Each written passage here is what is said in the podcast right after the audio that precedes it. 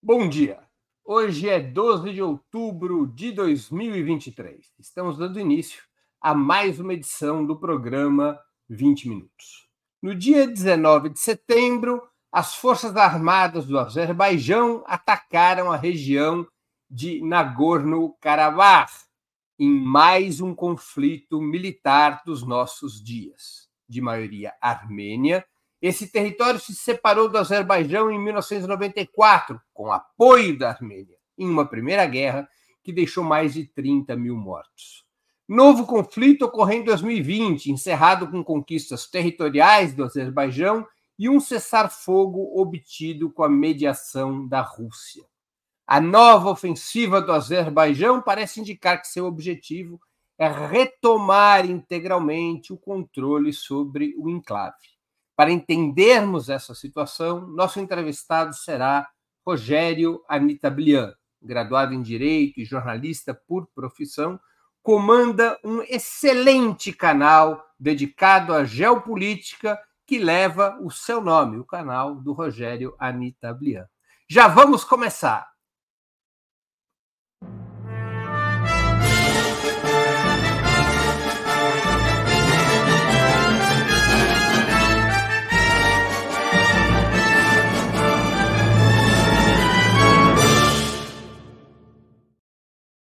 Bom dia, Rogério. Muito obrigado por aceitar nosso convite mais uma vez. Uma honra ter novamente sua presença no 20 Minutos. Bom dia, Breno. Eu que agradeço pelas palavras. Estou à disposição para que a gente possa conversar um pouquinho sobre esse tema e todos que forem do interesse do Breno, do Operamundi e do público. Rogério, vamos começar do começo, como manda o manual.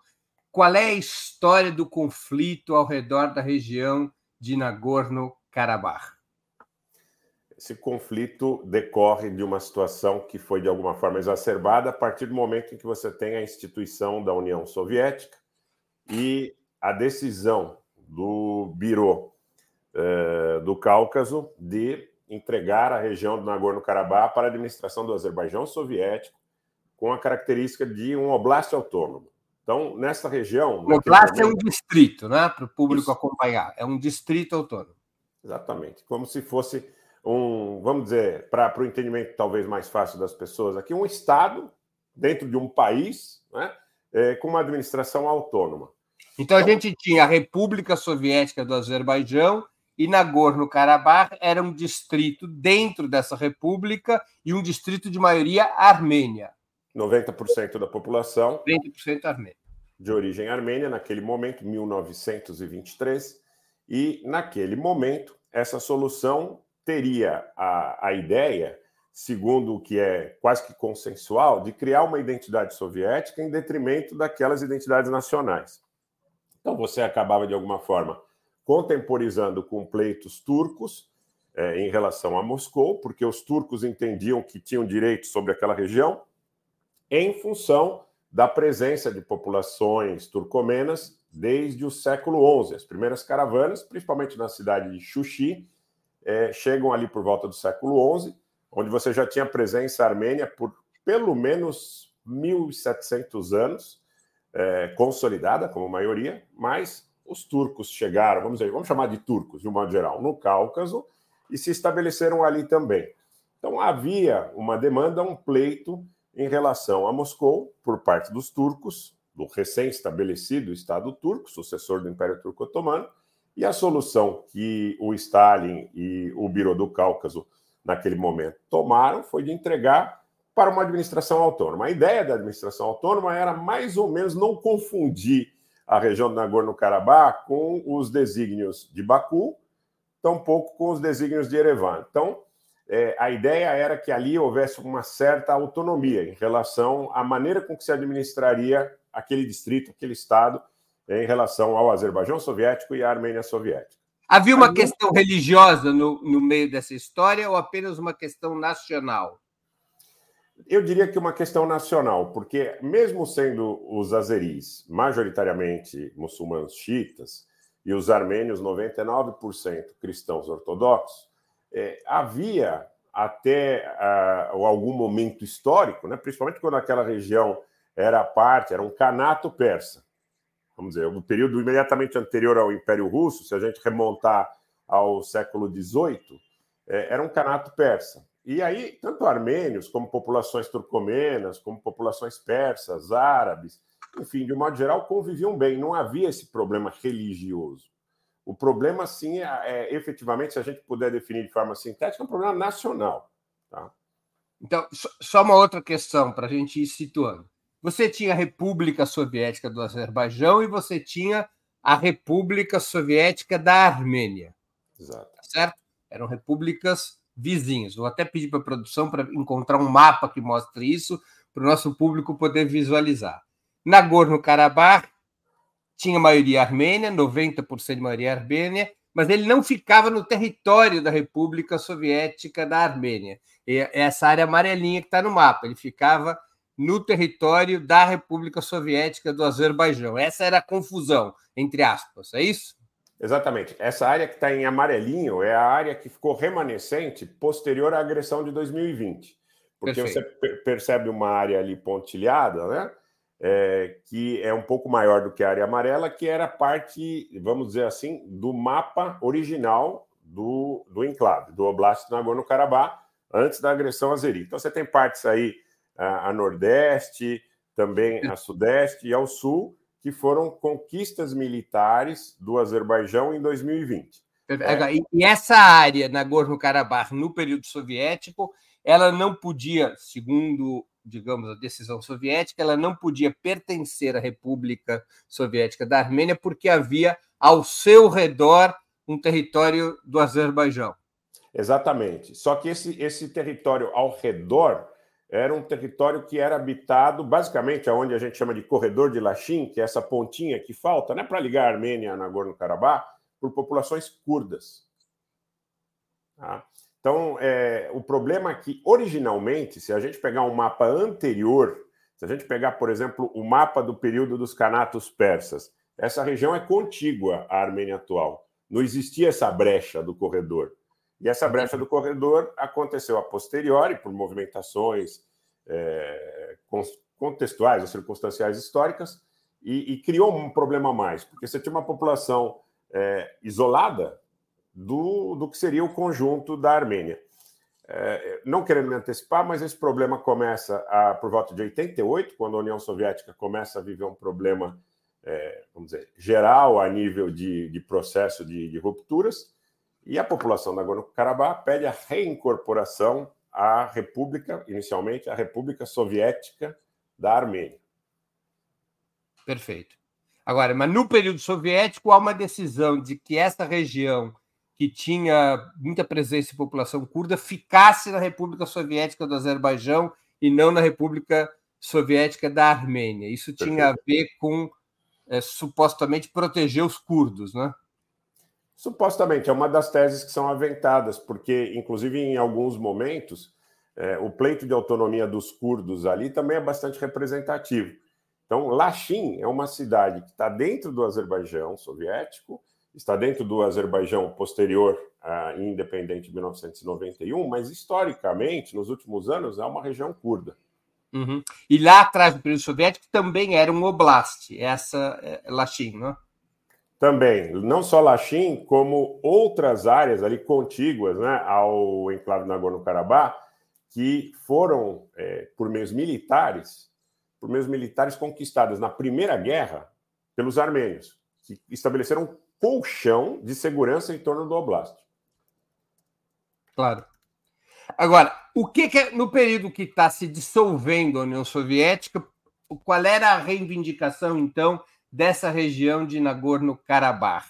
Queria, então, a sua reincorporação à Armênia. Isso. O movimento chamava-se Miatsun, que era um movimento de unidade, vamos traduzir assim, em relação a colocar, vamos dizer, historicamente, ou recolocar historicamente aquela população sob a administração do governo armênio, porque eles são armênios étnicos e muitos deles, inclusive, muitas dessas famílias, elas estavam divididas, né? Como acontece em muitos processos coloniais que artificialmente definiram mapas, né? Por exemplo, as famílias tinham um componente da atual região do sul da Armênia de Syunik e tinha um componente de Nagorno-Karabakh. Muitas famílias eram assim. Muitas famílias são assim. Então, quer dizer, elas foram, de alguma forma, divididas ao longo do tempo, de forma que esses mapas, artificialmente, corroboraram uma agenda que não era, vamos dizer, o natural da região, né? Então, esse pessoal pediu o seguinte, em Stepanakert, né, que os turcos chamam de Hankendi, que é a capital do Oblast, a população se reuniu, foi às ruas, a população era de aproximadamente 160, 170 mil pessoas, 100 mil pessoas chegaram às ruas em Stepanakert, no mínimo, né? Porque era um movimento... Capital de Nagorno-Karabakh. Capital de Nagorno-Karabakh. Pedindo o movimento Miatsun, quer dizer, que era de unidade em relação a Yerevan. Moscou hesita, mas o parlamento, o Politbiro de Nagorno-Karabakh, decide pela reincorporação e chama um referendo. E esse referendo, com 99% de aprovação, diz, perfeito, olha, nós estamos de acordo, nós queremos ser incorporados à República da Armênia. Que ano que é o referendo, Rogério?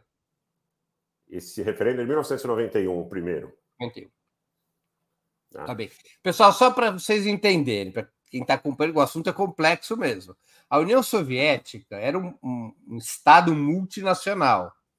Tinham 15 repúblicas, e uma delas é a Armênia, a outra é a Azerbaijão, e tinha outras 13.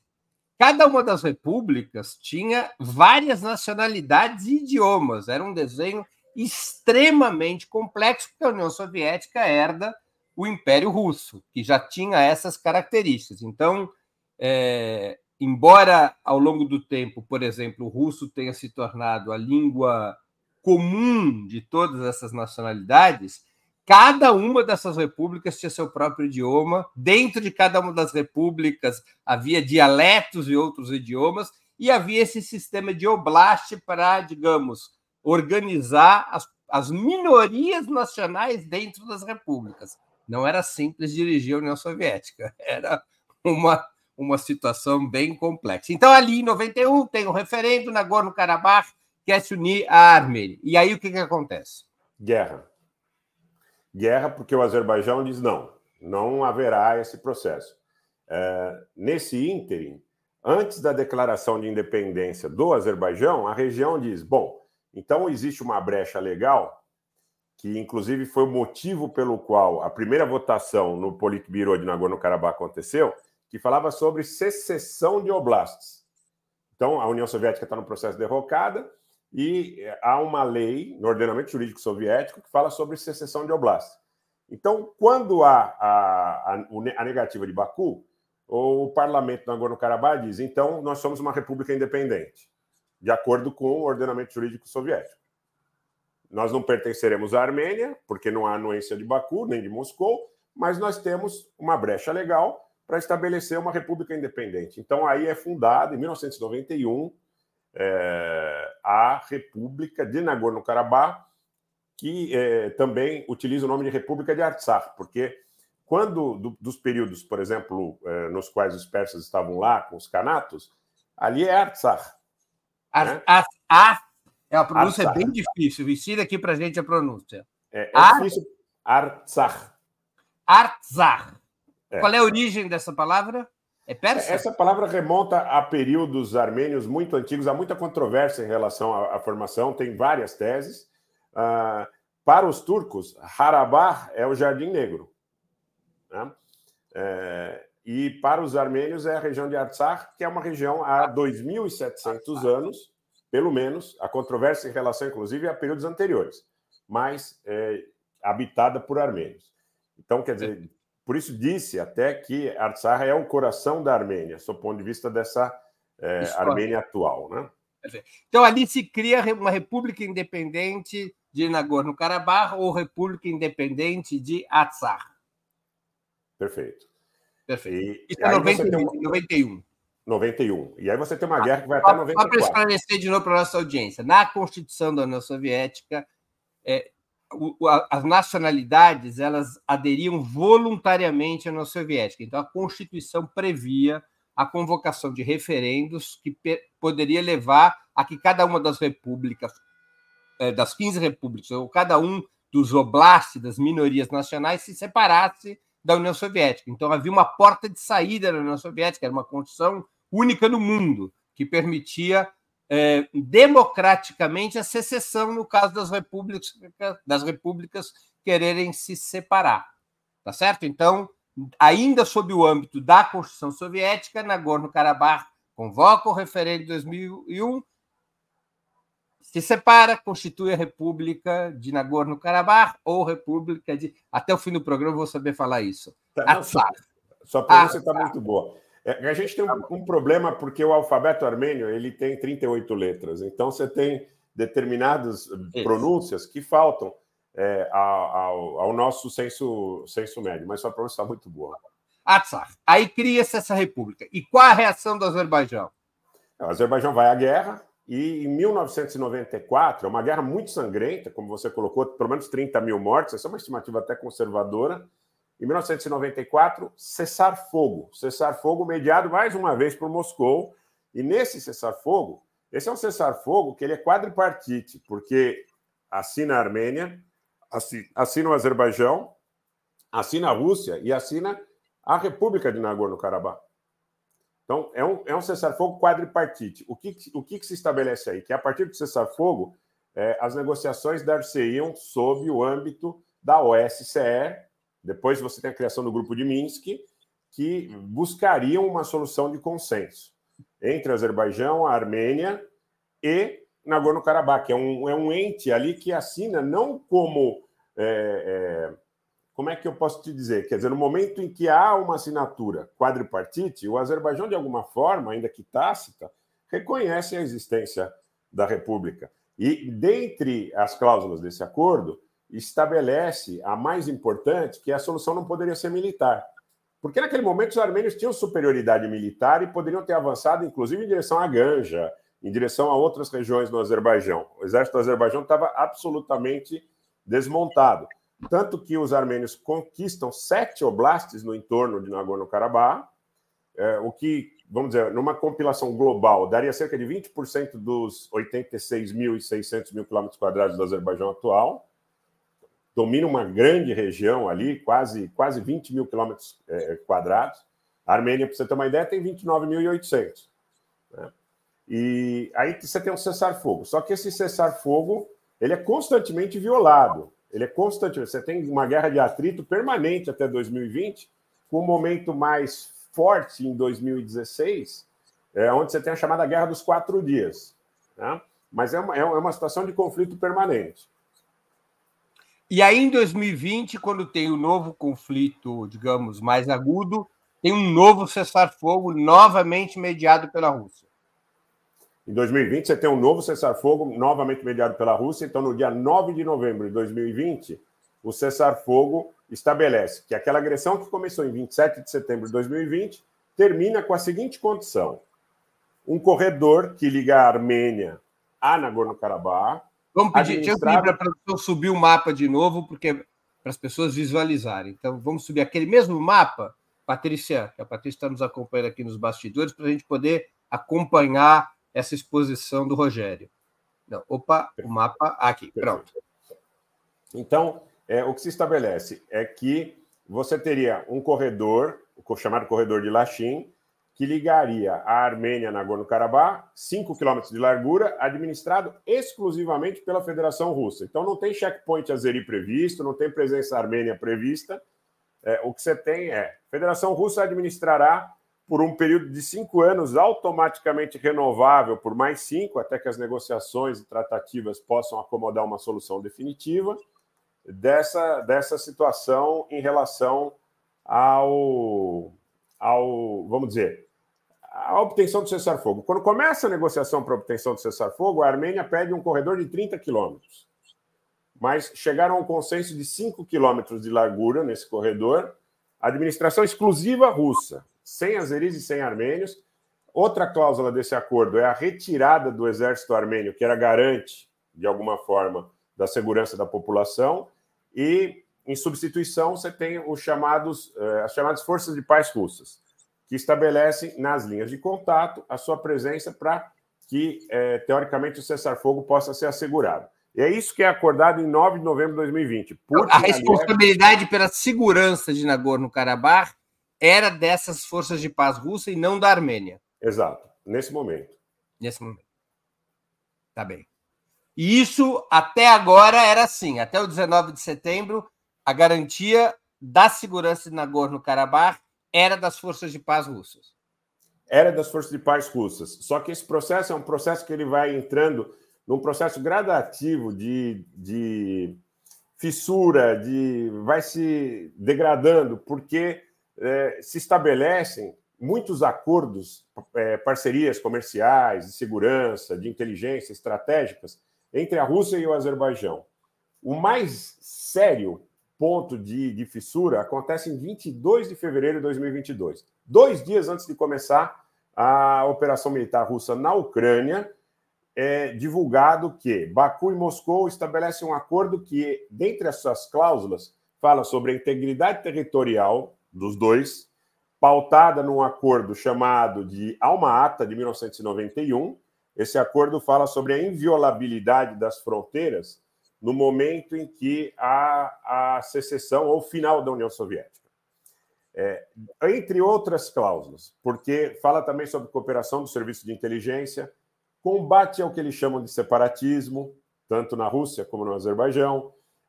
Fala também sobre a situação na qual russos e azeris não poderiam mais combater tropas russas e tropas azeris, mesmo fora de suas fronteiras. Então, imaginando que tem um conflito entre Azerbaijão e Armênia. A Armênia tem acordo bilateral de segurança com a Rússia. A Armênia é parte do CSTO, que é aquela aliança militar que a Rússia está presente com outras 5 repúblicas, inclusive a Armênia.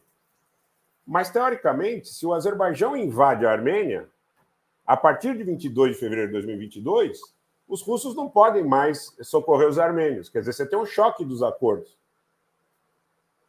Tá? Claro. Esse é um ponto importantíssimo para que a gente possa entender o que ocorre, né, nesse processo de degradação da função das forças de paz russas. E isso chega ao ápice em 19 de setembro, quando o Azerbaijão ataca. Antes de te perguntar sobre o 19 de setembro, tem uma pergunta interessante aqui de um espectador nosso que ajuda a elucidar esse quadro complexo. O Caê Cavalcante, que é membro do nosso canal, ele pergunta: Rogério, quais são as principais riquezas dessas terras em disputa? São terras férteis? São ricas em minerais ou petróleo? Ouro, muito ouro. Você tem aí muito ouro envolvido.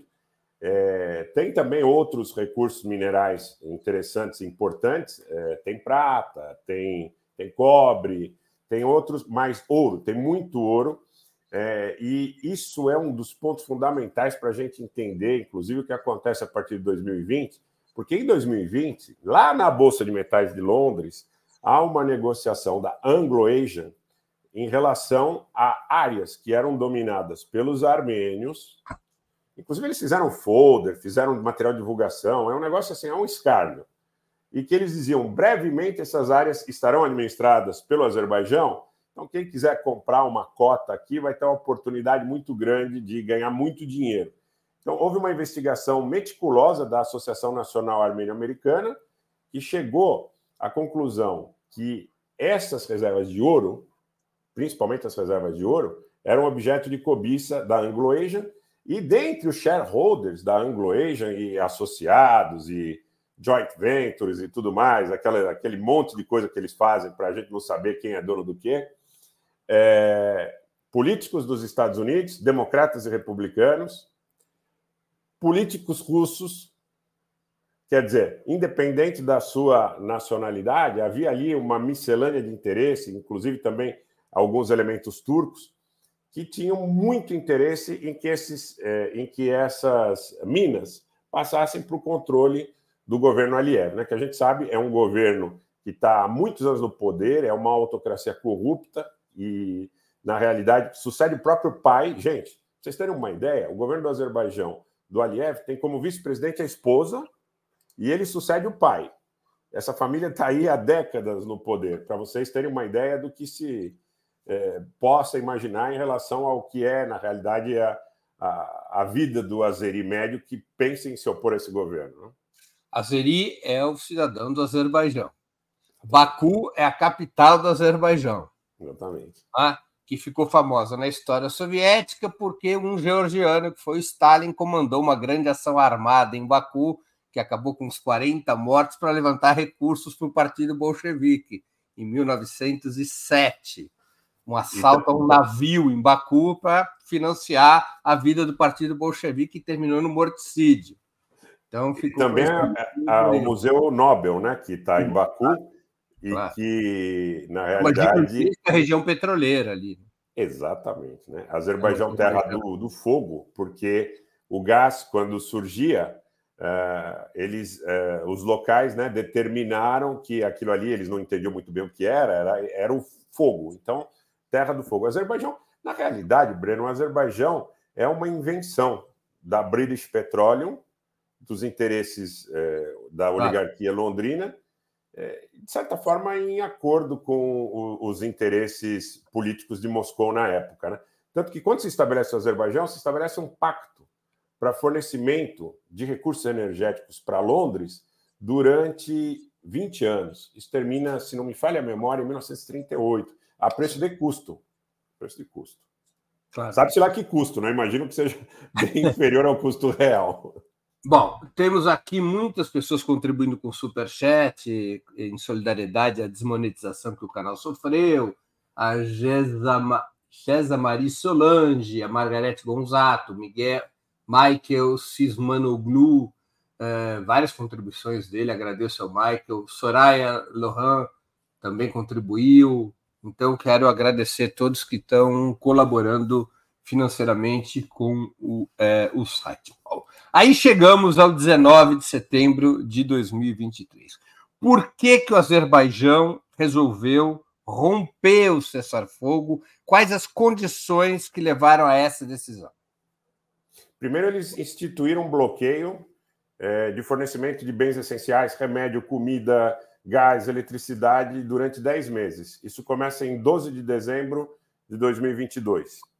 E, no início, eles dizem que é um protesto ecológico, em relação, inclusive, à exploração das minas.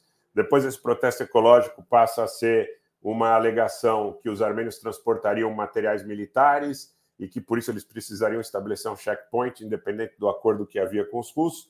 E há uma certa passividade dos russos em função exatamente dos acordos políticos e econômicos que se desenvolvem com a Rússia. Outro ponto importante, além de 22 de fevereiro de 2022... é a participação da Lukoil, né, da empresa de petróleo russa, no campo de petróleo, no Cáspio, mais importante, que é o Chá Deniz.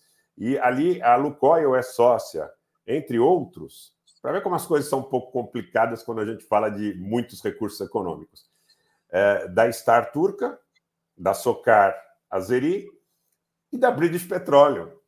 Então, quer dizer, tudo insieme, né? Tudo junto e misturado, quando se trata dos interesses transnacionais da indústria do petróleo, do gás e da mineração.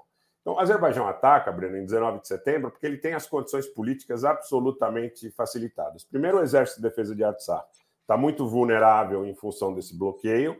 Eles estão 10 meses sem receber nenhum tipo de subsídio, alimento, logístico, enfim, até combustível, lubrificante, falta tudo. Então, era muito fácil atacar naquele momento. E não só a passividade russa, como a situação na qual os russos fazem uma inflexão no discurso. Eles dizem, não, Nagorno-Karabakh é o Azerbaijão. Aí eles dizem, a culpa é do primeiro-ministro armênio, que é outro ente, porque o primeiro-ministro armênio ele está flertando com Paris, ele está flertando com a OTAN, ele está flertando com os Estados Unidos. 10 dias antes, teve um exercício de 85 soldados dos Estados Unidos, que eram exercícios voltados a resgate, nada efetivamente que envolvesse blindados, aviação, nada disso. Mas um exercício que serviu para propaganda, para justificar que a inflexão que a Rússia teria feito, ou teria feito em função de uma ação hostil da República da Armênia. Só que a liderança da República da Armênia... A Rússia vai se aproximando do Azerbaijão e se distanciando da Armênia na questão de Nagorno-Karabakh. Isso foi um fator para a decisão do ataque azeri. O que os russos fazem quando os azeris atacam? Eles desmontam os postos, os checkpoints de observação. Praticamente, eles abrem um espaço para os azeris. E a retórica muda. Quando você tem reuniões no Conselho de Segurança da ONU a respeito do impasse, do bloqueio, a posição mais pró-azeria é a posição russa, que utiliza o termo Hankendi para Stepanakert, que fala que existem caminhos alternativos independente do corredor de Lachin e sugere que os suprimentos se façam por Ardan, passando por Askeran, quer dizer, ou seja, tentando resumir, eles dizem assim, é território do Azerbaijão, o Azerbaijão faz como quiser, né? E a alegação para a propaganda posterior é a seguinte, o governo armênio está flertando com a OTAN. Nagorno-Karabakh não é a Armênia, é outro ente. E Nagorno-Karabakh, a liderança de Nagorno-Karabakh, que muitos hoje, infelizmente, foram sequestrados por Baku e estão presos em Baku. Inclusive, ontem houve uma notícia de que um deles teria sido assassinado na prisão, ainda a confirmar, o general Levon Manatsakhanian, a confirmar essa informação, mas me parece que há uma informação de que ele tenha sido assassinado na prisão em Baku. Eles tentam o melhor relacionamento possível com a Rússia, tanto que em Nagorno-Karabakh, a cada quarteirão em Stepanakert, você tinha uma foto do Vladimir Putin. Então, quer dizer, não existe essa coisa, o armênio era hostil em relação à Rússia. Agora, claro, depois desses episódios, a popularidade de 70% na Armênia, na República da Armênia, a simpatia que gozavam os russos caiu para 1%. Claro. Esse é um fato. Agora, como você analisa esse giro russo? Tem a ver com a guerra na Ucrânia? Eu acho que parcialmente, em função, efetivamente, talvez de uma prioridade política e militar, mas mais marcado o fato do interesse no recurso energético. Porque tem um ponto que, inclusive, ontem o Putin falou em Bishkek, que, de alguma forma, no Kirguistão, que eu acho que remarca bastante bem o que aconteceu. Que ele diz, a Europa diz que não compra gás, não compra recurso energético da Rússia, mas eles estão fazendo caminhos tortuosos e estão recebendo recursos energéticos da Rússia. Um deles é via Azerbaijão, que o Borrell, a von der Leyen, diz que é um parceiro confiável da União Europeia, mas que provavelmente está levando pelo BTC, pelo Baku, Tbilisi, Ceyhan, a gás russo para a Europa. O Azerbaijão muito provavelmente exporta o seu gás e o gás russo aí com essa parceria que cada vez é maior da Lukoil dentro do Azerbaijão, né? Inclusive agora a Lukoil começa a adquirir também participações nos caminhos do gás e do petróleo. Então, tudo sugere que a Rússia, o afastamento da Rússia, da Armênia e da Rússia, ele se dá por um fator circunstancial. Então eu não vejo assim como essa turma que vê como torcida, né? A bandeira da Armênia, agora nós vamos tirar a bandeira da Armênia porque a Armênia não gosta mais da Rússia. Não. O interesse do Estado Nacional Russo, o interesse do Estado Nacional Russo é um interesse econômico, geopolítico, geoestratégico de médio e longo prazo em participar da extração e da distribuição dos recursos energéticos do Cáspio e utilizar, de certa forma, o Azerbaijão como caminho para a exportação dos seus bens que estão sob embargos na Europa. Então, é uma questão econômica, fundamentalmente é uma questão econômica. E o que cerca o Putin, sob o ponto de vista desses interesses, vamos chamar, eles falam oligarcas russos, mas que vale para todos, aqui, oligarca brasileiro, armênio, enfim, modo geral. Há uma pressão muito grande em Moscou, no sentido de que a Rússia faça com que esses interesses não sejam prejudicados, mesmo com o esforço de guerra na Ucrânia. E eles viram o caminho do Azerbaijão.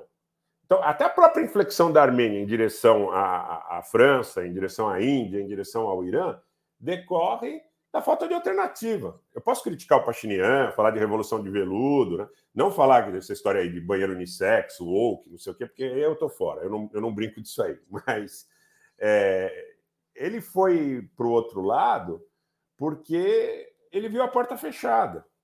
Na realidade é isso. Agora, eu não tenho antipatia priorística pela Rússia em função disso, eu tenho uma percepção um pouco fatalista. Tá? Eu entendo assim, o interesse do Estado Nacional que naquele momento... Deixa eu fazer uma outra pergunta. Qual é o papel da Turquia nessa história, se é que tem algum?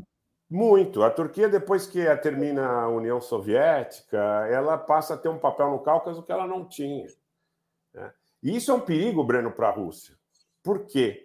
Porque eu vejo parlamentares do Azerbaijão colocando mapas nas redes sociais aonde eles colocam com linhas pontilhadas vermelhas o Daguestão, a Chechênia, a Ingushetia, a Abkhazia, todos esses lugares que têm população turquificada, com uma característica assim, de uma propaganda, de uma tendência à propaganda secessionista.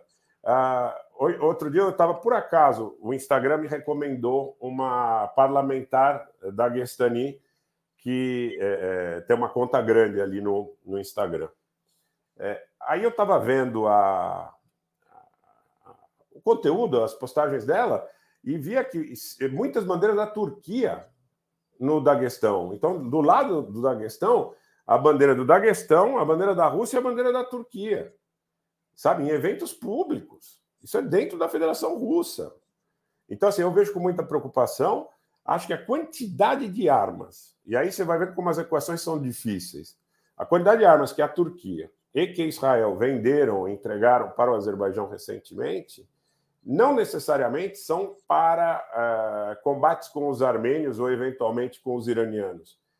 Muito provavelmente funciona numa lógica tipo o Irã utiliza o Hezbollah para constranger em algum momento, apesar dessa parceria estratégica com a Rússia a fazer concessões no Cáucaso Norte. Porque não tem sentido a quantidade de arma que tem sido encaminhada pela Itália, pela Bulgária, pela Hungria.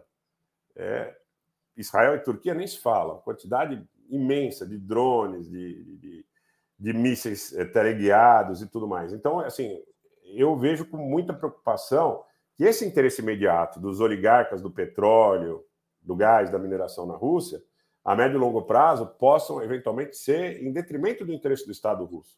Podem levar ao crescimento de pressões separatistas dentro da Federação Russa.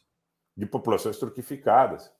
Então, assim, eu vejo... E a gente tem advogados da Turquia dentro da Rússia que fazem discursos que são absolutamente incongruentes com o interesse do Estado russo, porque eles advogam por uma relação com a Turquia absolutamente privilegiada, ignorando esse aspecto que você tem o Cáucaso Norte, tem outras regiões na Rússia também, onde você tem população... Vamos voltar ao mapa, porque essas coisas a gente tem que sempre discutir geograficamente para as pessoas poderem entender. Claro. Vou pedir para a produção colocar de novo o mapa para... Opa! Então, olha só, então, nós temos a Turquia aqui fazendo fronteira com a Armênia. A Turquia tem uma longa história de conflito com a Armênia, ou seja, sempre teve no seu interesse enfraquecer a Armênia. A Turquia arma o Azerbaijão contra Nagorno-Karabakh, que é essa região em amarelo. Tá certo? Então, temos que levar em conta isso. Agora, nós falamos da Turquia, vamos falar do outro vizinho, o Irã. Como o Irã se portou nessa situação? Em tese, o Irã alegou que a integridade territorial do Azerbaijão deveria ser respeitada em razão dos acordos de 1991, lá no período do encerramento da União Soviética. Por quê? Porque o Irã também tem, no norte, nordeste, uma população turquificada muito expressiva, inclusive de origem azeri. A cidade de Tabriz, que é uma cidade cujo pleito histórico dos turcos é evidente. Então, os iranianos têm muito cuidado com essa ideia de que possam surgir novos estados dentro das fronteiras anteriores, porque eles sabem que podem ser também objeto desses pleitos secessionistas, tanto de azeris, como no caso iraniano, dos curdos, dos árabes, você tem a questão do Baluquistão, enfim, o Irã é um caldeirão multiétnico, apesar da maioria persa. Que os turcos contestam, eles dizem que a maioria é turca, não é persa. Então, o Irã se portou dessa forma. Ele diz, não, eu sou a favor da integridade territorial do Azerbaijão, não vou me meter nisso, mas eu também não quero que o Azerbaijão entre no sul da Armênia para estabelecer o chamado corredor panturco, né? Que esse mapinha está mostrando que tem um ladinho do Azerbaijão aí que fica fora das fronteiras do chamado Azerbaijão continental, né? Então, você teria que comunicar a Armênia, cortar a Armênia, internacionalmente reconhecida, para passar do Azerbaijão à Turquia, porque tem uma pontinha ali no norte, no noroeste do Azerbaijão, do enclave de Nakhitchevan, que comunica a Turquia como fronteira também. Né? Então, o Irã disse assim, ó, não mexe com isso, não mexe com a integridade territorial do Azerbaijão, apesar de eu acreditar que não se confunde Nagorno-Karabakh, integridade territorial do Azerbaijão. O Irã, por uma questão de cautela, colocou dessa forma. Mas também não entre no território da Armênia. Porque em tese, o Irã se declarou, digamos assim, numa postura de neutralidade. Em termos práticos, sim. Mas eles também sempre diziam que era interessante que se respeitasse os direitos das populações armênias, que não existem mais em Nagorno-Karabakh. Claro. Nesse momento, qual é a situação de Nagorno-Karabakh? 17 armênios. Eu cheguei a essa informação hoje, agora há pouco. 17 armênios. Dentre esses, pessoas que têm dificuldade de locomoção, outros que têm... Houve uma limpeza de Nagorno-Karabakh da população armênia. De 19 de setembro até ontem, nós tivemos 102 mil armênios entrando na Armênia, que saíram de Nagorno-Karabakh, expulsos de Nagorno-Karabakh, porque muitas vezes os azeris dizem que esse movimento foi voluntário. Agora, os que permaneceram e que não foram tão céleres nesse processo de saída, muitos foram mortos, gente foi decapitada, mutilada, enfim, é muito triste o cenário. É um cenário realmente de violência étnica, onde os azeris muitas vezes usam adjetivos como desonrados e coisas que começam no jardim da infância, colocando os armênios como animais, como seres inferiores. Então, não há espaço. Aliyev dizia, olha, se os armênios quiserem ficar, não tem problema nenhum, contanto que eles respeitem todas as nossas diretrizes. Vocês vão ter a mesma democracia e os mesmos direitos que tem qualquer azeri, ou seja, cadeia, banimento, detrimento, morte, execução sumária. É uma ditadura muito feroz, a ditadura do Azerbaijão. Claro. Como é que se comportar, do ponto de vista formal, como é que é a situação de Nagorno-Karabakh? O Azerbaijão já considera Nagorno-Karabakh incorporado ao seu território? Sim. E os russos estão desmontando seus checkpoints. Eu não sei se eles permanecerão de alguma forma, mas eles estão desmontando seus checkpoints. Eu não sei se ele... Ontem o Aliyev fez uma declaração muito suspeita nesse sentido, porque ele disse que há esquadrões armênios escondidos nas florestas de Nagorno-Karabakh, o que é absolutamente inverídico, né? Não existe isso, infelizmente. Infelizmente, eu digo no sentido de que a população deveria, pelo menos, ter direito de resistir a esse tipo de investida violenta. Mas, infelizmente, não existe resistência. Ele diz que existem alguns esquadrões nas florestas, e aí eu reflito se isso não repercute de alguma forma o interesse na manutenção de alguma presença russa ali, em função das alianças que eles estão desenvolvendo e aprofundando, né?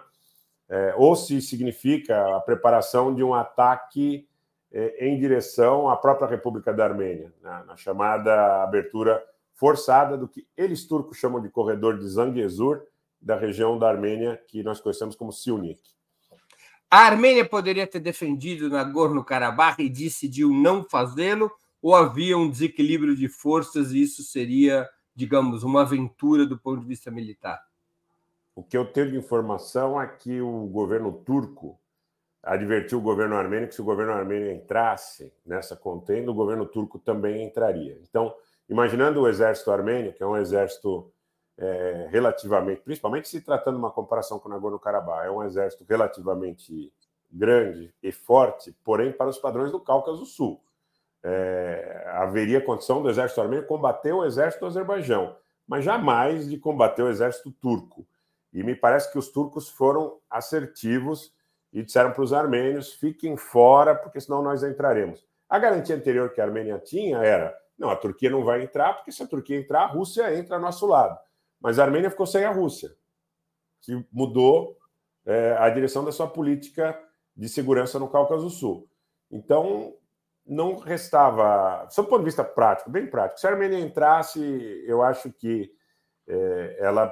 Eu gostaria que tivesse defendido, né? Sob o ponto de vista, vamos dizer, ideológico. Mas, se nós imaginarmos sob o ponto de vista prático, a Armênia, infelizmente, não tem condição de se contrapor ao exército turco. Entendi. Como é que se posicionaram, a gente já falou da Rússia, mas como é que se posicionaram os demais países do Conselho de Segurança das Nações Unidas? Estados Unidos, Reino Unido, França e China.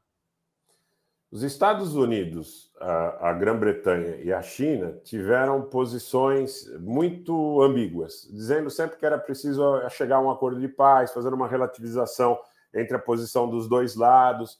E vamos entender o seguinte: a Rússia tomou o partido do Azerbaijão e a França tomou o partido da Armênia, o que aumentou essa polarização sob o ponto de vista de uma presumível guinada também da política externa armênia em direção ao Ocidente. Então, dentro da Rússia, diziam, não, a Armênia escolheu Paris, então não está mais conosco.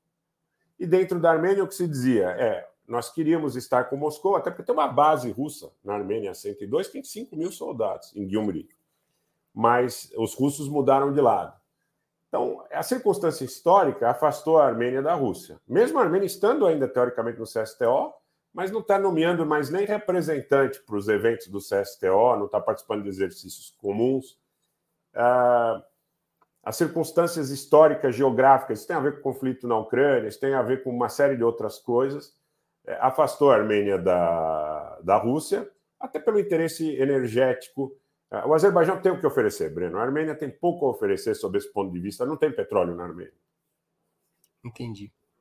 Antes de continuarmos, eu queria pedir que vocês contribuam financeiramente com o Operamundi. Há 6 formas de fazê-lo. A primeira é a assinatura solidária no nosso site, operamundi.com.br/apoio. A segunda é se tornando membro pagante em nosso canal no YouTube. Basta clicar em Seja Membro e escolher um valor no nosso cardápio de opções. A terceira é contribuindo agora mesmo com superchats. A quarta, contribuindo com super sticker. A quinta, através da ferramenta Valeu demais por assistirem aos nossos vídeos gravados, aos nossos programas gravados. E a sexta forma de contribuição é através do Pix. Nossa chave do Pix é apoia@operamundi.com.br. Vou repetir.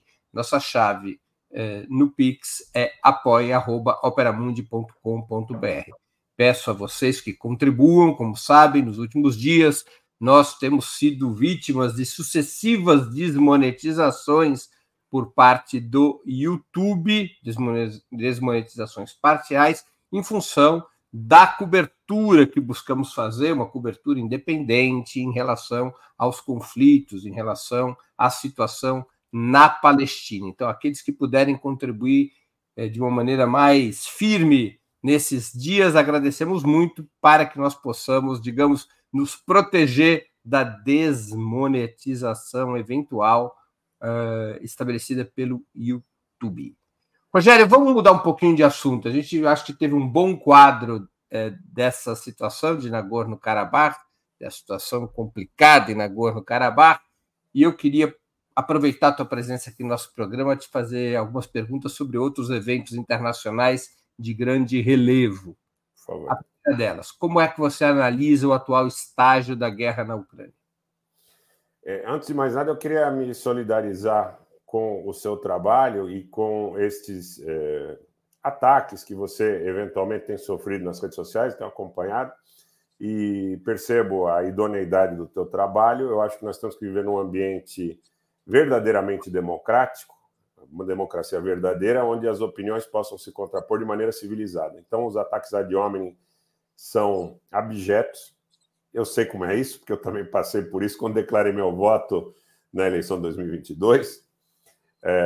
E recebi ataques étnicos também, uma coisa horrorosa. Então, minha solidariedade e minha admiração ao seu trabalho. Obrigado, Rogério. Muito obrigado. Bom, em relação...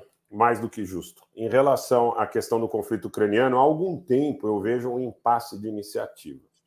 E esse impasse de iniciativa, para mim, ele tem múltiplas dimensões.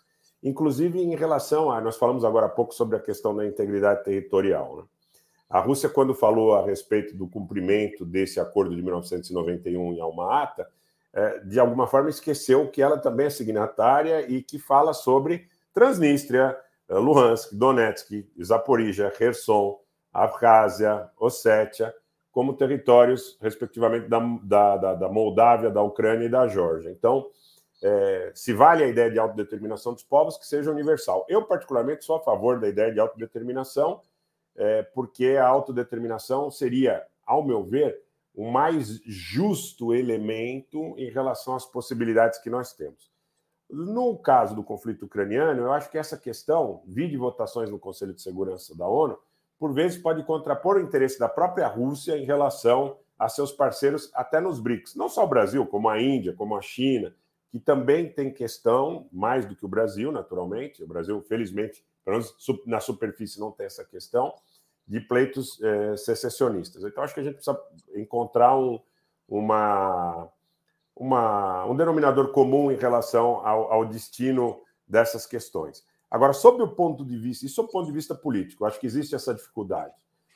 Sob o ponto de vista militar, eu vejo uma situação de impasse na medida em que, pelo menos até aqui, até antes de eclodir esse último conflito no Oriente Médio, a gente tinha um esforço, um dispêndio muito grande por parte do Ocidente, chamado Ocidente, OTAN, União Europeia, Estados Unidos, Austrália, Japão, Coreia do Sul, seus aliados mais próximos, na direção de fortalecer as posições ucranianas, o que não é suficiente, pelo menos até aqui, para fazer com que os ucranianos tenham progressos na direção de reocupar territórios hoje sob domínio russo e, de alguma forma, ainda que velada, o apoio da China à Rússia.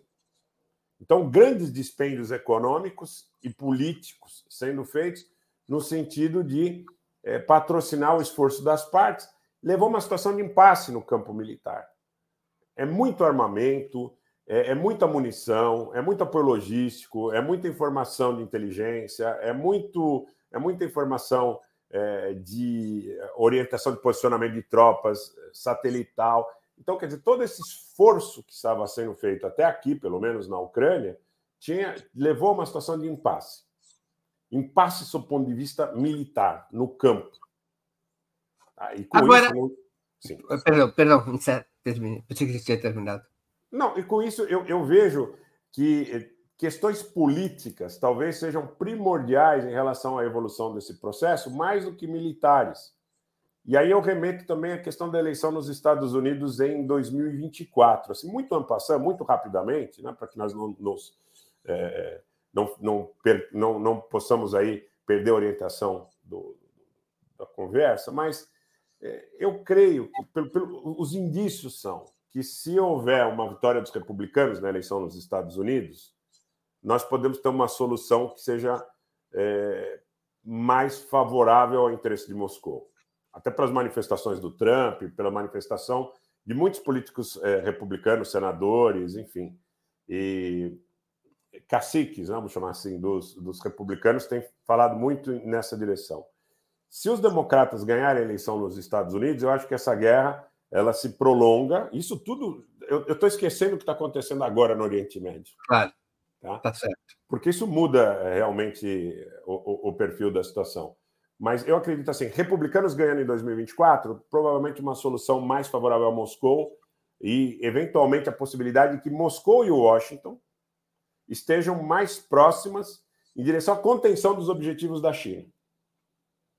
Se os democratas permanecem no poder nos Estados Unidos, esse conflito continua, porque a visão desse grupo ligado aos democratas muito provavelmente concebe que os russos e os chineses devam ser, na mesma medida, objeto de oposição.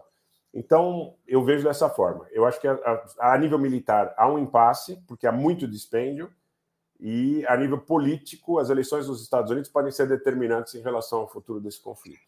Não há sinais nos últimos dias de que as potências ocidentais, especialmente os Estados Unidos, estariam sinalizando para reduzir o suporte financeiro e militar à Ucrânia? Em relação aos Estados Unidos, eu não consigo ver isso. Eu temo que o que a gente tenha já são várias sinalizações que tem um player na Europa, não é a Alemanha, porque a Alemanha está muito à mercê da política de Washington, mas me parece que gradativamente você tem um desgaste da posição francesa em relação a Washington. Então a França talvez esteja capitaneando um esforço para mitigar esse suporte, ainda que a nível público isso nem sempre apareça. A França apanhou dos Estados Unidos e da Grã-Bretanha no submarino australiano, apanharam na questão do submarino brasileiro, apanharam nos acordos que estabeleceram com a Índia, porque os Estados Unidos o tempo todo tenta sabotar isso, em relação ao aprimoramento da marinha de guerra da Índia. No Egito, a mesma coisa, os franceses se aproximam e os Estados Unidos fazem um lobby tremendo no sentido de atacar o interesse da indústria naval, a indústria nuclear francesa. Então, eu acho que a gente, antes de assistir uma diminuição do apoio dos Estados Unidos à Ucrânia, muito potencialmente vai assistindo microfraturas nesse apoio incondicional da União Europeia aos esforços dos Estados Unidos, capitaneados por Paris. Muitos políticos franceses dizem isso, alguns em entrelinhas, outros de forma mais clara. O interesse de Paris não é o interesse de Washington. Não sei se você lembra, Breno, antes de começar o conflito, o Macron tentou algumas abordagens com o Putin. Claro. E até muita gente dizia que o interesse franco-germânico é diferente do interesse de Washington. Mas eu acho que mais o franco do que o germânico, porque a Alemanha, até do ponto de vista militar, vive uma certa ocupação do interesse dos Estados Unidos, né? Até as bases e tudo mais. Rogério, na sua avaliação, a situação atual na Palestina, os ataques do Hamas contra o Estado de Israel, a ofensiva sionista sobre a faixa de Gaza, esses acontecimentos na Palestina, qual a repercussão que eles têm sobre o cenário geopolítico, incluindo sobre os acontecimentos na Europa Oriental e a guerra na Ucrânia? Esse acontecimento é um acontecimento muito mais perigoso, ao meu ver, do que o conflito ucraniano, sob o ponto de vista do seu potencial de espraiamento, se espalhar pelo mundo. A minha visão desse conflito, Breno, basicamente é a seguinte: é o controle do Mediterrâneo, as rotas de navegação e o controle da produção e distribuição de energia. E aí, o esforço que a China fez recentemente para aproximar Teerã de Riad. Teerã e Riad estão próximos. Teerã e Riad disputavam, de certa forma, a hegemonia em relação à orientação do mundo islâmico. Os persas e os árabes disputavam essa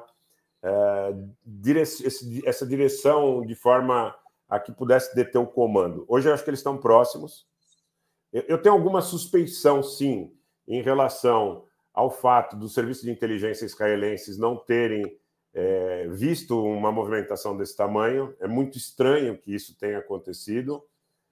Se aconteceu, eu creio que realmente é um revés importante para, inclusive, para a aura dessas estruturas, né, que sempre foram tidas como imbatíveis. E aconteceu um episódio grande no dia 7 de outubro, que eu condeno sob o ponto de vista das vítimas civis. Então, tentando colocar de forma muito sintética, ninguém vai dizer que está certo matar famílias, civis e tudo mais. E condeno também, de forma veemente, a atuação do Estado de Israel em relação à sua ação, que eu quero crer, desproporcional em relação ao que está acontecendo em Gaza. O que está acontecendo em Gaza é algo que todos que temos alguma sensibilidade humana temos que condenar. Embargo também, da mesma forma, de gás, de água, de eletricidade, 2.300.000 palestinos que não tem para onde ir. Você acha que a situação atual da Palestina pode acabar levando ao envolvimento do Irã? Pode. Eu acho que o alvo é o Irã. O alvo é o Irã e, por via de consequência, a China.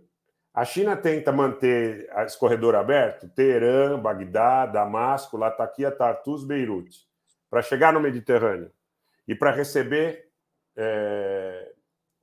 para enviar e receber tudo que quiser da Europa, mais os controles da distribuição e produção de petróleo e gás. O objetivo é o Irã. E pode envolver o Irã. Hoje de manhã, o aeroporto de Damasco e de Alepo foram atacados pela Força Aérea de Israel, quando você tinha um avião do governo iraniano chegando em Damasco. Não se sabe ainda se com o ministro de Relações Exteriores, ele teve que dar meia volta e pousar em Bagdá. Então, quer dizer, o sinal está muito claro. O objetivo é o Irã. Em relação a isso, eu não tenho a menor dúvida.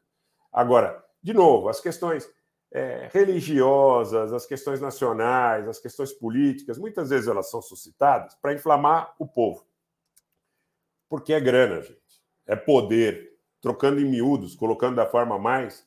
São ideários absolutamente impossíveis de serem patrocinados por quem tem o mínimo de bom senso. As mortes em Gaza já são milhares. Essa história que tem 1.200 ou 1.300 mortes em Gaza, eles não têm nem tempo de compilar o número de mortes.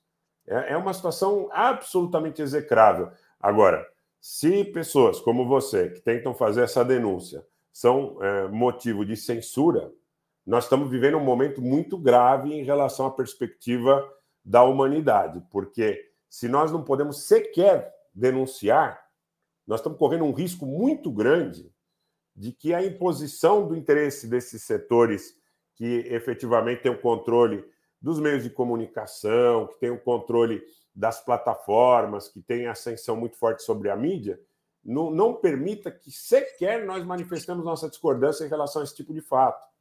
Tá? Minha ideia, Breno, eu sei que você não me perguntou, mas eu quero colocar tudo isso de uma forma muito sintética. A minha ideia, não sei se vai em encontro a sua ou não, mas se não for, também respeito claramente a sua já de antemão.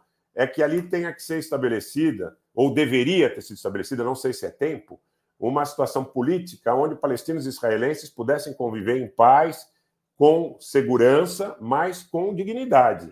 Não é possível que você conviva em paz e em segurança se você negar a dignidade a uma das partes.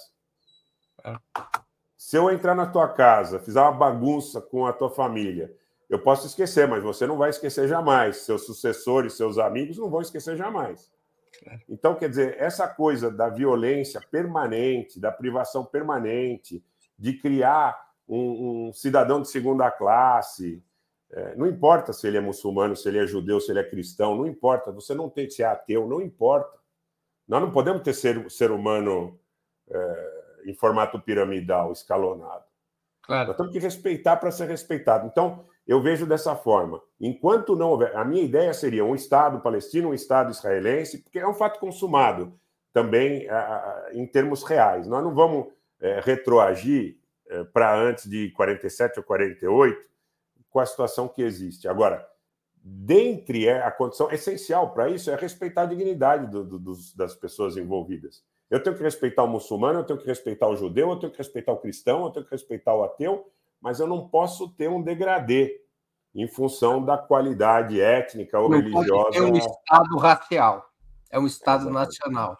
Exatamente. Ontem me perguntaram, e eu perdi vários inscritos por isso, ontem me perguntaram, o Hamas é um grupo terrorista? E eu digo o seguinte, as ações que foram praticadas no sábado eu condeno veementemente, mas, bom, eu também não sou um Estado nacional, não sou uma organização multilateral, a minha definição sobre isso não tem nenhuma relevância, do ponto de vista nem legal e nem de repercussão pública, mas eu condeno o que o Hamas fez no dia 7, mas eu condeno o que Israel faz hoje. Então nós temos que ter a mesma régua, Breno. Se os armênios fizerem alguma coisa que hoje eu condeno que os azeris fazem, e eu não condenar, é porque o problema é muito sério em relação ao meu princípio, à minha ética, à minha figura. Então, o que eu aprendi isso desde cedo, parece simples, mas eu aprendi desde cedo com meus avós.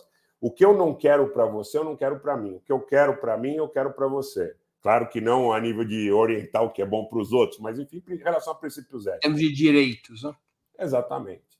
Então... Se não for assim, nós estamos vivendo um momento muito ruim. E tem muita fake news. Esse é um problema muito sério, muita fake news. Fake news patrocinada por elementos assim, a priori insuspeitos, como da mídia mainstream, que aparecem na mídia mainstream com a maior cara de pau para dizer que eles são peritos forenses, eles têm acesso a informações que sequer os governos têm. Porque eles já decretam de antemão que aconteceu uma determinada situação, que eles têm provas, que isso, que aquilo, que outro. Então, assim, é isso aí, Karina, integridade. Então, e a postura dessa gente não é de integridade. A postura dessa gente é de exacerbar a polarização. Eu não vou dizer que a atitude do Hamas é execrável se eu não disser que a atitude do Estado de Israel é execrável. Por outro lado, eu não posso negar a assimetria.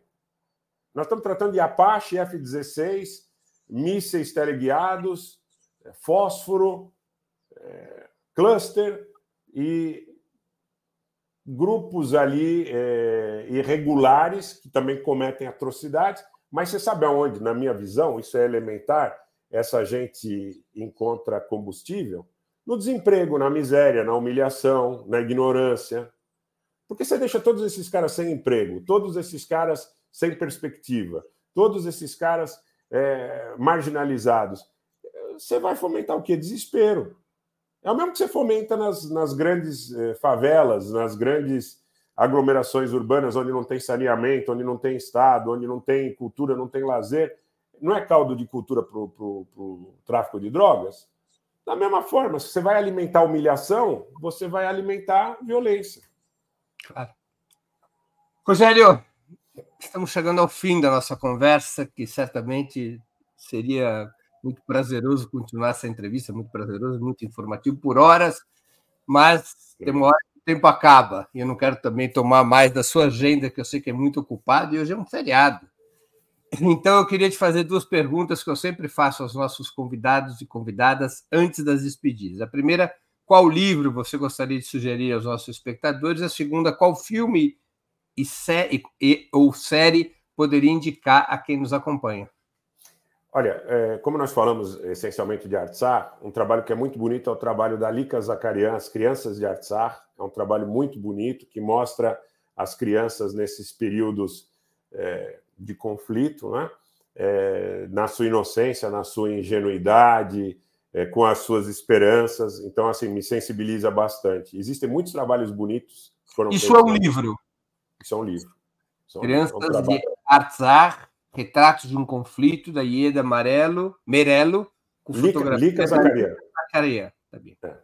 A Ieda Merelo é o que nesse livro? Não é autora? Não sei. Tá bem, porque apareceu na capa. Tá bem. Lida Zacarian. Perfeito. Isso. Filme e série.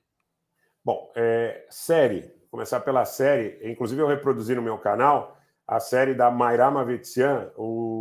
A tradução em português seria algo como Desejo de Viver. Artsakh quer viver. Algum episódio, sim, eu legendei, mas é muito complicado para fazer isso em todos.